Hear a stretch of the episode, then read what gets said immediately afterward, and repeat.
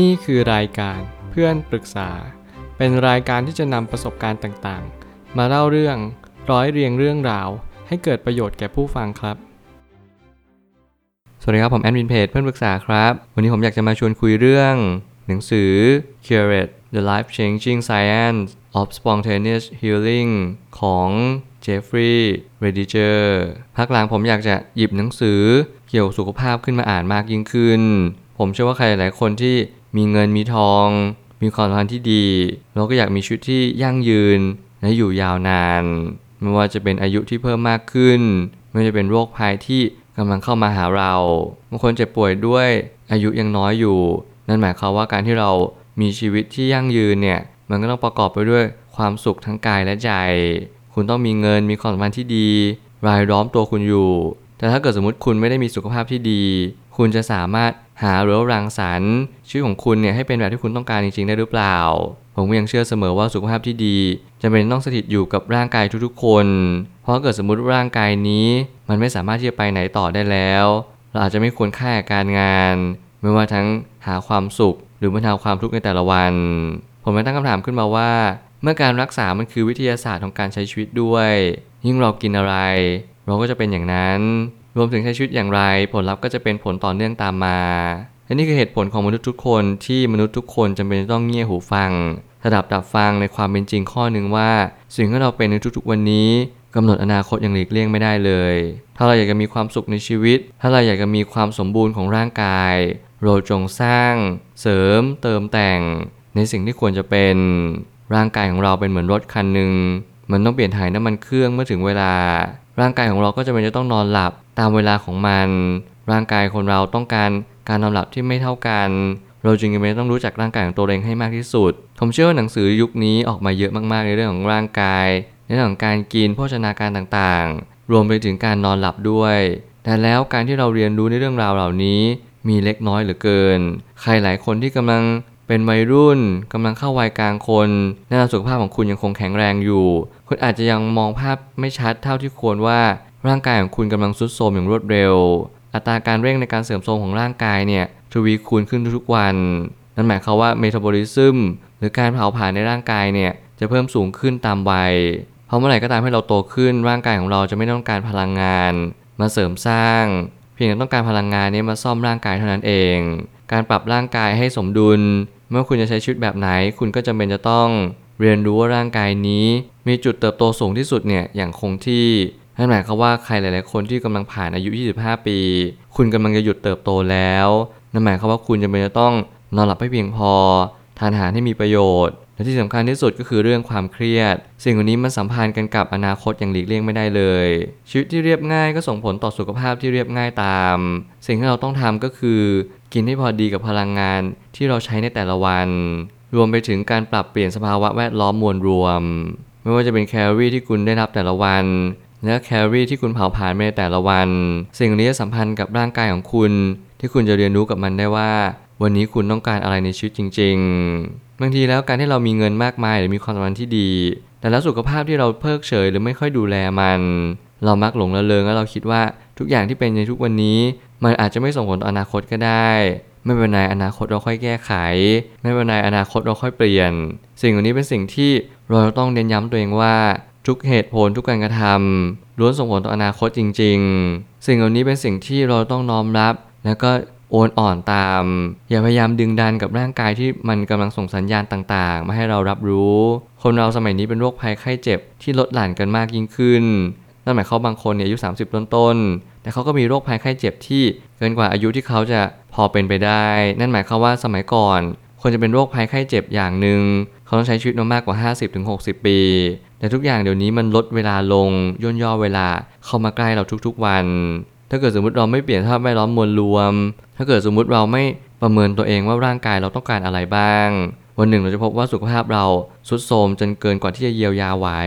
แล้ววันนั้นเราจะไม่สามารถทำอะไรได้อีกเลย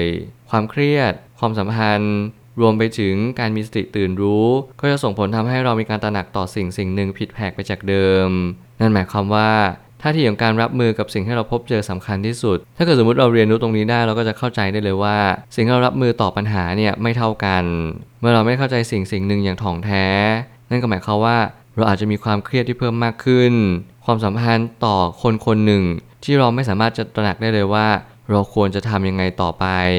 สิ่งสิ่งหนึ่งที่เราต้องรับรู้และระลึกรู้อยู่เสมอนั่นก็คือ เราในวันนี้กำลังเลือกบางสิ่งบางอย่าง ไม่เป็นเลือกกิน เลือกเดินหรือว่าเลือกคิด ทุกอย่างที่เราเป็นในทุกวันนี้ทุกหล่อล้อมมาตั้งแต่อดีต อดีตเราเรียนรู้มายังไงข้อมูลเรามีเท่าไหร่ มันก็จะทำให้เราตัดสินใจตามข้อมูลที่เรามี วันนี้เรามีข้อมูลในการที่เรารับรู้เรื่องของร่างกายมากเพียงพอไหมเรามีสติตื่นรู้หรือเปล่าว่า ร่างกายของเรากำลังเริ่มบอกว่ามันไม่ไหวแล้ว ร่างกายต้องการบางสิ่งที่จะมาเยียวยาตัวเองมากขึ้นเรื่อยๆ วิตามินที่ต้องการ การอบกอดตัวเองและการรักตัวเองจริง ๆ การใช้ร่างกายอย่างทนุถนอม อ่อนโยนกับมันหน่อย ดูแลมันนิดนึง ถ้าเกิดสมมติเราเปลี่ยนแปลงตัวเองมากขึ้นเรื่อยๆ เราจะรู้ว่ายารักษาเนี่ยไม่ได้ช่วยเราจริง ๆ ยารักษาเป็นเพียงแค่เม็ดแป้ง มันคือยาหลอกซะส่วนใหญ่พราะสุดท้ายแล้วจิตใจนั้นสำคัญที่สุด หลายคนป่วยนิดป่วยหน่อยก็ไปหาหมอ หลายคนไม่เคยอดทน ถ้าเกิดสมมติเรามานั่งสังเกตกันจริง ๆ ว่าทำไมคนเราถึงป่วยมากขึ้น และทำไมคนเราถึงแข็งแรงมากยิ่งขึ้นในอีกด้านหนึ่ง ก็เพราะว่าเรามีความคิดหรือความเชื่อต่อร่างกายนั้นไม่เหมือนกัน คนที่ป่วยบ่อยนั้นเขาก็มักจะเชื่อว่า การที่เราไปหาหมอ การที่เขาได้ใบสั่งยาจากหมอ แล้วก็หมอออกยาให้มารับประทาน ยาเพื่อดูแลตัวเองเนี่ยทำให้เขาเชื่อว่าเขาจะมีชีวิตที่ดียิ่งขึ้นแน่นอนว่าการที่เรากินยาตามที่หมอสั่งเนี่ยก็จะไม่ดีต่อร่างกายสักเท่าไหร่และการให้เราจะมีร่างกายที่แข็งแรงขึ้นได้เนี่ย มันก็เนื่องด้วยมาจากการที่เราฟูมฟักตัวเอง ออกกำลังกายเป็นประจำ การกินอาหารให้เป็นประโยชน์ การมีความสัมพันธ์ที่ดีต่อตัวเองและผู้อื่น สิ่งเหล่านี้มันช่วยให้สุขภาพนั้นดียิ่งขึ้น การให้เราไม่มานั่งจดจ่อหรือจดจ้อง กับสิ่งใดสิ่งหนึ่งนานจนเกินไป ไม่ว่าจะเป็นการที่เรากลัวเราจะป่วย หรือว่าการที่เราจะไม่สามารถยืนหยัดต่อสู้บนโลกใบนี้ได้ นั่นแหละจะเป็นเหตุผลที่สำคัญยิ่ง ในการที่เราต้องปรับเปลี่ยนตัวเองในวันนี้ ลองเรียนรู้ ลองเข้าใจ แล้ววันหนึ่งคุณก็จะเปลี่ยนแปลงมากขึ้น การเยียวยาที่ดีที่สุด คือการรับรู้ว่าตัวตนของเรามีขีดจำกัดมากน้อยเพียงใด ร่างกายแต่ละคนต้องการน้ำที่ดื่ม เวลาในการหลับนอนที่แตกต่างกันไป เรียนรู้จากตัวเองเราจะได้มีสุขภาพดียิ่งขึ้น เขารู้จักตัวเองเนี่ยมันครอบคลุมอย่างยิ่ง มันจะเป็นความหมายในชีวิต เป้าหมายที่คุณจะต้องเดินต่อไป หรือแม้กระทั่งรู้ว่าร่างกายตัวเองเนี่ยต้องการเวลานอนหลับเท่าไหร่ ต้องการการดื่มน้ำเพียงพอแต่ละวันมากน้อยเพียงใด สิ่งนี้เป็นสิ่งที่คุณต้องเน้นย้ำกับตัวเองอยู่ตลอดเวลา อย่าเพิกเฉยเด็ดขาด ยิ่งคุณเพิกเฉย ยิ่งคุณละเลยมัน ร่างกายนี้ก็จะละเลยคุณ แล้ววันหนึ่ง มันก็จะมาตอบแทนคุณด้วยการที่คุณต้องมาดูแลมัน ต้องประคับประคองไม่ให้มันแย่ลงไปกว่านี้ แล้วผู้คนมากมายก็จะตีอกชกตัว แล้วก็ก่นด่าตัวเองว่าทำไมวันนั้นเราไม่ดูแลตัวเองมากกว่านี้ ไม่มีใครภูมิใจในสิ่งที่ตัวเองทำลายร่างกายตัวเองมาตลอด ไม่มีใครยินดีกับร่างกายที่กำลังทรุดโทรมแน่นอนเมื่อถึงจุดจุดหนึ่งร่างกายจะไม่ดีขึ้น เรากำลังประคับประคองไม่ให้ร่างกายมันแย่ลงเท่านั้นเอง เรียนรู้สิ่งเหล่านี้ให้มาก ตระหนักสิ่งเหล่านี้ให้เร็ว แล้ววันหนึ่งเราก็จะตกผลึกว่าชีวิตนั้นคือมวลรวมของสิ่งให้เราทำกินและคิดจงระมัดระวัง เพราะว่าสิ่งเหล่านี้มันกำหนดจริง ๆ สิ่งเหล่านี้เป็นสิ่งที่จะมีผลต่ออนาคต จะมีผลต่อร่างกายของเราว่าเราจะเลือกที่จะอยู่บ้าน หรืออยู่โรงพยาบาลตลอดชีวิต สุดท้ายนี้ ชีวิตประจำวันส่งผลต่อเนื่อง ไปสู่การเปลี่ยนแปลงโครงสร้าง ของความสุขสมบูรณ์ได้มากยิ่งขึ้น ถ้าเราเรียนรู้สิ่งนี้ เราก็จะปรับเปลี่ยนหนทางในการเจ็บป่วยที่ลดน้อยลงอย่างเห็นได้ชัด เมื่อคุณไม่อยากเจ็บป่วย แน่นอนคุณไม่ต้องไปปรึกษาหมอ ไม่ต้องไปโรงพยาบาล คุณสังเกตในแต่ละวันว่าร่างกายของคุณกำลังส่งสัญญาณอะไรมาบ้าง เมื่อสิ่งใดสิ่งหนึ่งเปลี่ยน สิ่งนั้นย่อมมาสะท้อนกับเรามากยิ่งขึ้นว่า ร่างกายไม่ไหวแล้ว ร่างกายจะต้อง มาบอกคุณอย่างแน่นอนว่ามันต้องการอะไรจากชีวิตของคุณ ถ้าเกิดสมมติมันต้องการให้คุณใส่ใจร่างกายนี้หน่อย คุณก็แค่ให้เวลาดูแลมันสักนิดหนึ่งคุณอาจจะคิดว่าร่างกายของคุณไม่ต้องการการดูแล แต่จริงๆแล้วร่างกายของคุณต้องการสิ่งนี้มากที่สุด คุณอาจจะใส่ใจในเรื่องการทำงานในเรื่องการหาเงิน รวมถึงในเรื่องของความสัมพันธ์ในทุกๆ บริบท แต่คุณไม่เคยดูแลร่างกายของตัวคุณเองเลย สิ่งนี้คือความผิดพลาดอย่างยิ่ง ที่ไม่ควรน่าให้อภัยเลย เพราะคุณละเลยเพิกเฉย แล้วคุณก็มองไปว่า ร่างกายนี้เดี๋ยวมันก็เยียวยามันได้เอง มันไม่ต้องทำอะไรหรอก ตอนเด็กเนี่ยโอ้โหล้มแป๊บเดียว เดี๋ยวเราก็ลุกขึ้นมาใหม่ เรามีความเครียดแค่ไหน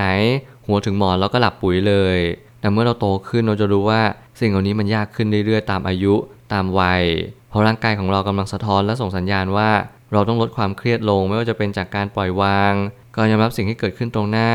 หรือไม่ว่าอะไรก็ตามที่เราควรที่จะยอมรับและสีโรราบกับมัน เพราะการยึดถือสิ่งใดสิ่งหนึ่งไม่ใช่สิ่งที่ควรค่าแก่การใช้ชีวิตเลย บางครั้งการปล่อยวางต้องเข้ามาแทนที่ การเข้าใจการยอมรับต้องมีอยู่ในตัวเองบ้าง ไม่อย่างนั้นร่างกายเราจะไม่ไหวเมื่อถึงจุดหนึ่งของชีวิตเราจะเข้าใจว่า จริง ๆ แล้วโลกเราก็ขับเคลื่อนไปด้วยของร่างกายของเรา ถ้าเราเข้าใจมันมากขึ้น ทุกอย่างก็คงจะไม่เกิดแบบเลวร้ายขนาดนี้ จงเรียนรู้วันนี้ให้มากที่สุด เพราะปัจจุบันนี้สำคัญมากๆ และเป็นสิ่งที่ให้เราอยู่ณวันนี้ อย่าลืมอย่าเพิกเฉย เพราะนี่คือร่างกายของคุณเอง ผมเชื่อว่าทุกปัญหาย่อมมีทางออกเสมอ ขอบคุณครับ รวมถึงคุณสามารถแชร์ประสบการณ์ ผ่านทาง Facebook Twitter และ YouTube และอย่าลืมติด Hashtag เพื่อนปรึกษาหรือ f r ร e n d t a l k ด้วยนะครับ